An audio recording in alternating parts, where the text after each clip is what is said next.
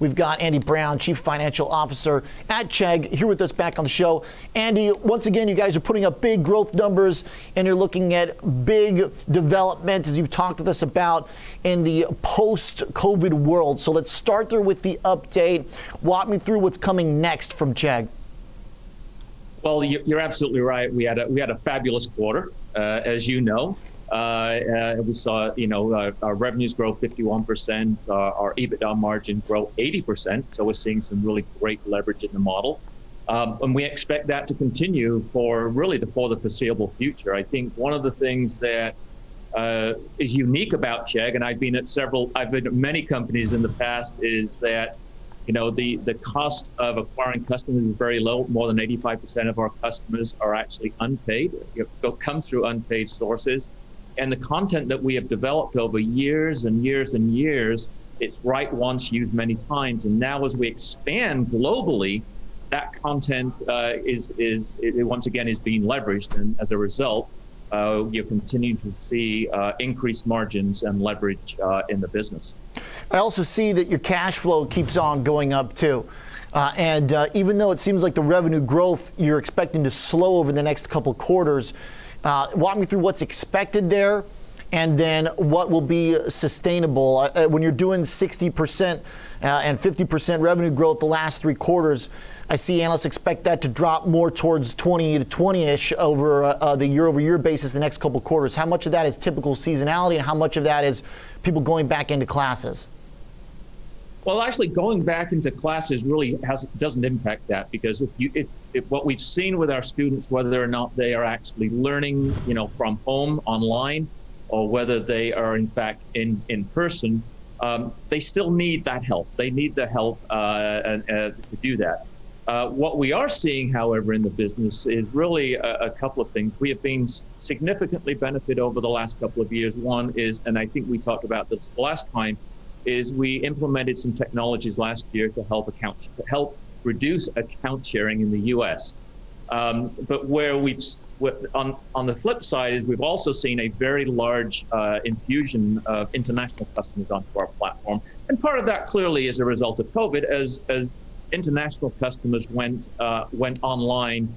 Um, they, they, you know, they would they look for help online, and they they see uh, they they cho- they've chosen Chegg, and uh, one of the things we uh, we talked about on the not the la- on the last call in, in February was that we we expected more than a million uh, subscribers to come from international sources. That took a few people back by surprise. It would be that bold.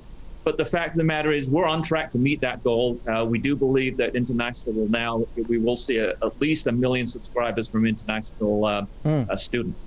And where will that bring the international revenue as a percent of total revenue if you do hit that number? Yeah, so we, we know if, if we do get to a point where international revenues are greater than 10%, we have to report that out. And certainly as we get through this year, uh, it's likely that we will uh, we will exceed that. Uh, and, and, and internationally is likely to be 10% uh, or greater of our uh, consolidated net revenues. Got it. Okay, I was wondering because I was looking at some of the numbers and I didn't see that reporter yet, but that answers the question.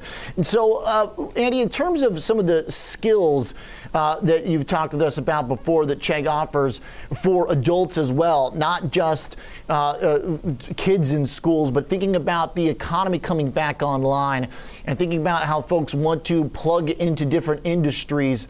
What should we expect to see in terms of uh, that kind of interplay with the economy? Are we going to see Chegg?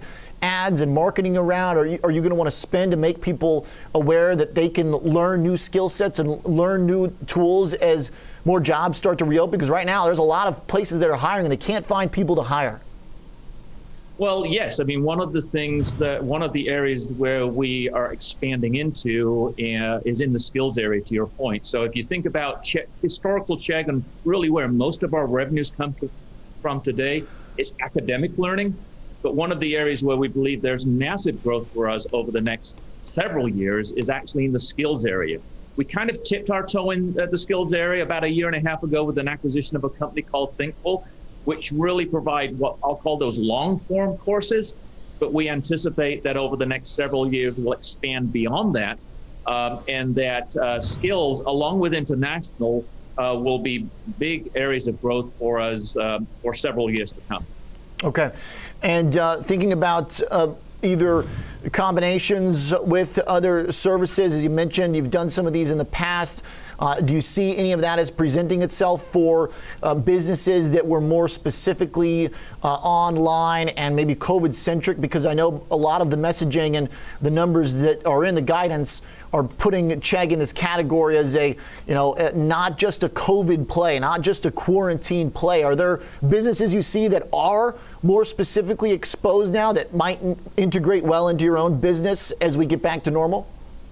Well, clearly, we're, we're not a COVID play. I mean, a big part of our success has really been what we're doing as a business around, particularly in the U.S., around account sharing. Having said that, we do believe that as we as we look out over the next several years, uh, the skills area is of particular interest to us. We have one asset today.